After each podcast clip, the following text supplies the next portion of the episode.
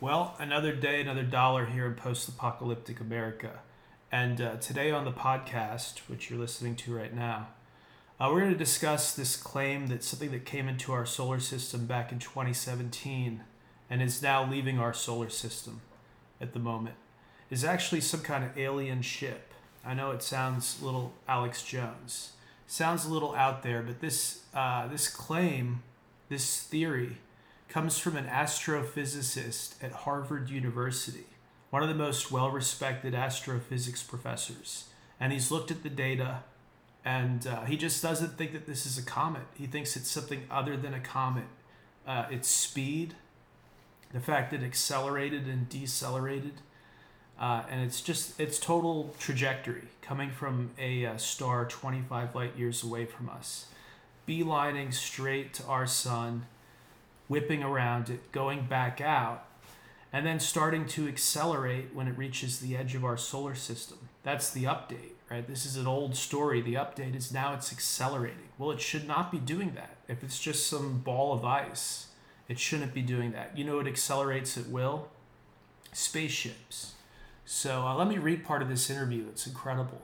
Here's the interview with that Harvard professor, uh, the astrophysicist Dr. Avi Loeb. Uh, so it says he's been an astrophysicist there, teaching uh, astronomy at Harvard since 1993. And uh, so here's his basic argument. They ask him, What do you think passed by the Earth in November 2017? The object, here's his response the object was discovered by the Pan-STARRS telescope in Hawaii and was given the name Oumuamua, which means a scout or a messenger from far away in the Hawaiian language. Uh, in September 2020, there was another object that exhibited an extra push without the cometary tail. It was found that the object is actually a rocket booster from a launch of a lunar lander in 1966. So think about this. He's saying what they witnessed is similar to a rocket booster that got away and they later uh, found uh, in space.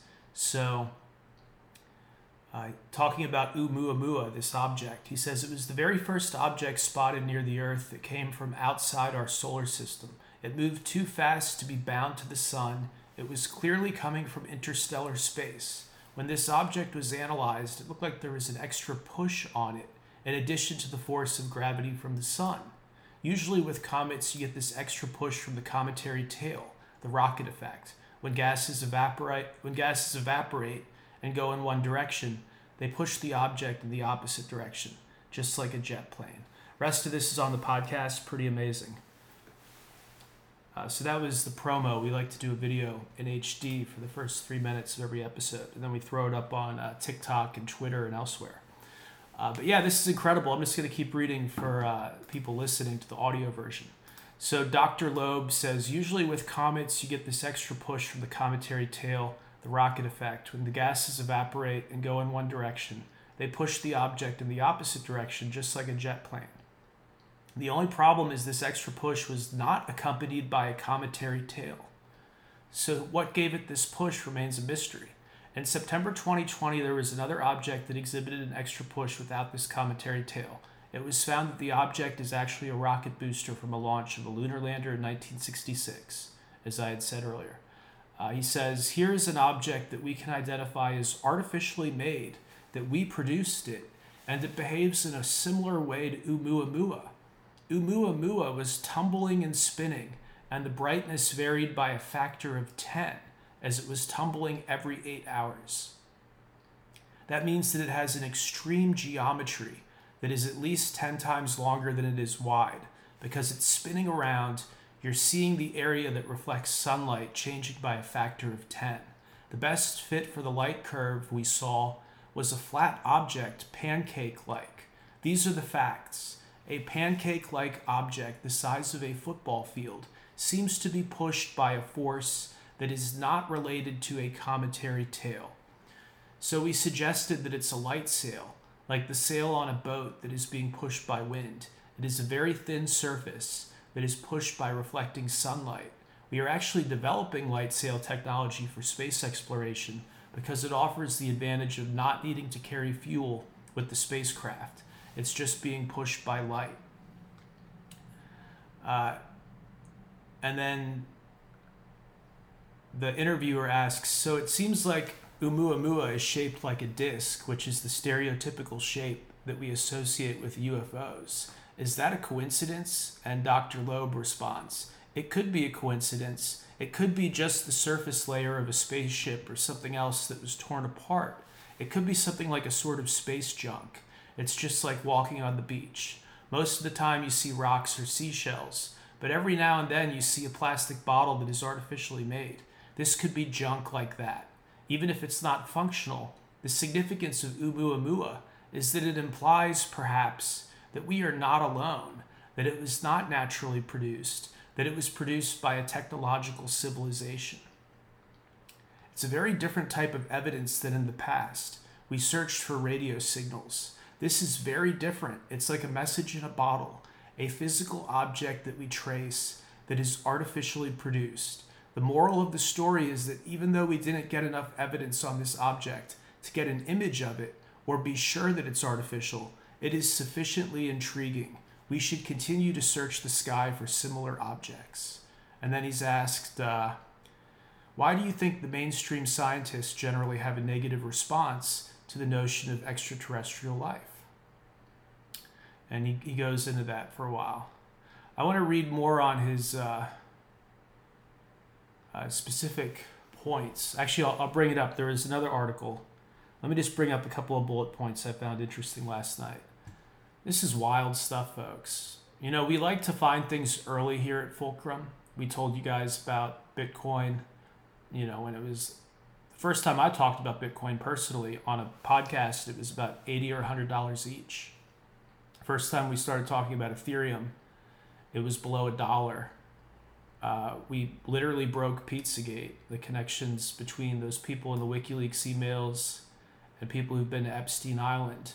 We literally broke that. And here it's like people are just kind of, you know, just kind of uh, sifting through this and moving on and not realizing what this dude at Harvard is saying is so significant. It should blow your mind.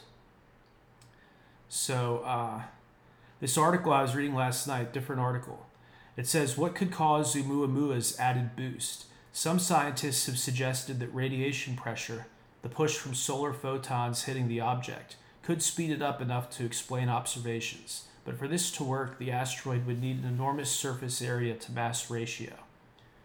Uh, one study suggested this could be achieved if Oumuamua took the form of a giant light sail. So the same thing that that professor's saying.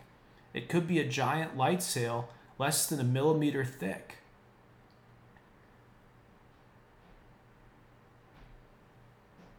And then uh, it says a few large ground based telescopes continued to track the asteroid as it rapidly faded and receded from our planet. Two of NASA's space telescopes, Hubble and Spitzer, tracked the object. So these telescopes start tracking it, right? And it was traveling at about 85,700 miles per hour relative to the sun. Its location when detected was approximately 124 million miles from Earth. The distance between Mars and Jupiter and its outbound path was about 20 degrees above the plane of planets that orbit the sun. The object passed the orbit of Mars around November 2017, and based on calculations, it passed Jupiter's orbit in May of 2018 and traveled beyond Saturn's orbit in January 2019. So this damn thing took a tour, took a deliberate tour of our solar system potentially. So, while originally classified as a comet, observations from ESO and elsewhere revealed no signs of cometary activity after it slingshotted past the Sun on September 9, 2017, at a blistering speed of 196,000 miles per hour.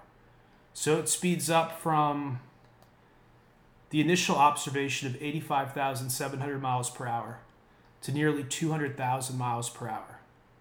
And this article says the object has since been reclassified as interstellar asteroid 1 whatever, whatever the designation is. This is wild stuff. Even the name that the scientists gave it. It's a Hawaiian name, Oumuamua. It means a messenger from afar visiting first. This could totally be a survey ship, folks. Not saying for sure it is, who knows? You know, UFOs and shit.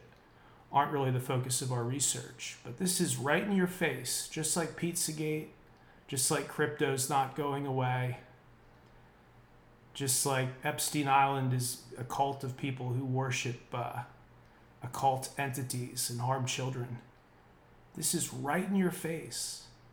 You're listening to Fulcrum News, real news from America and around the world.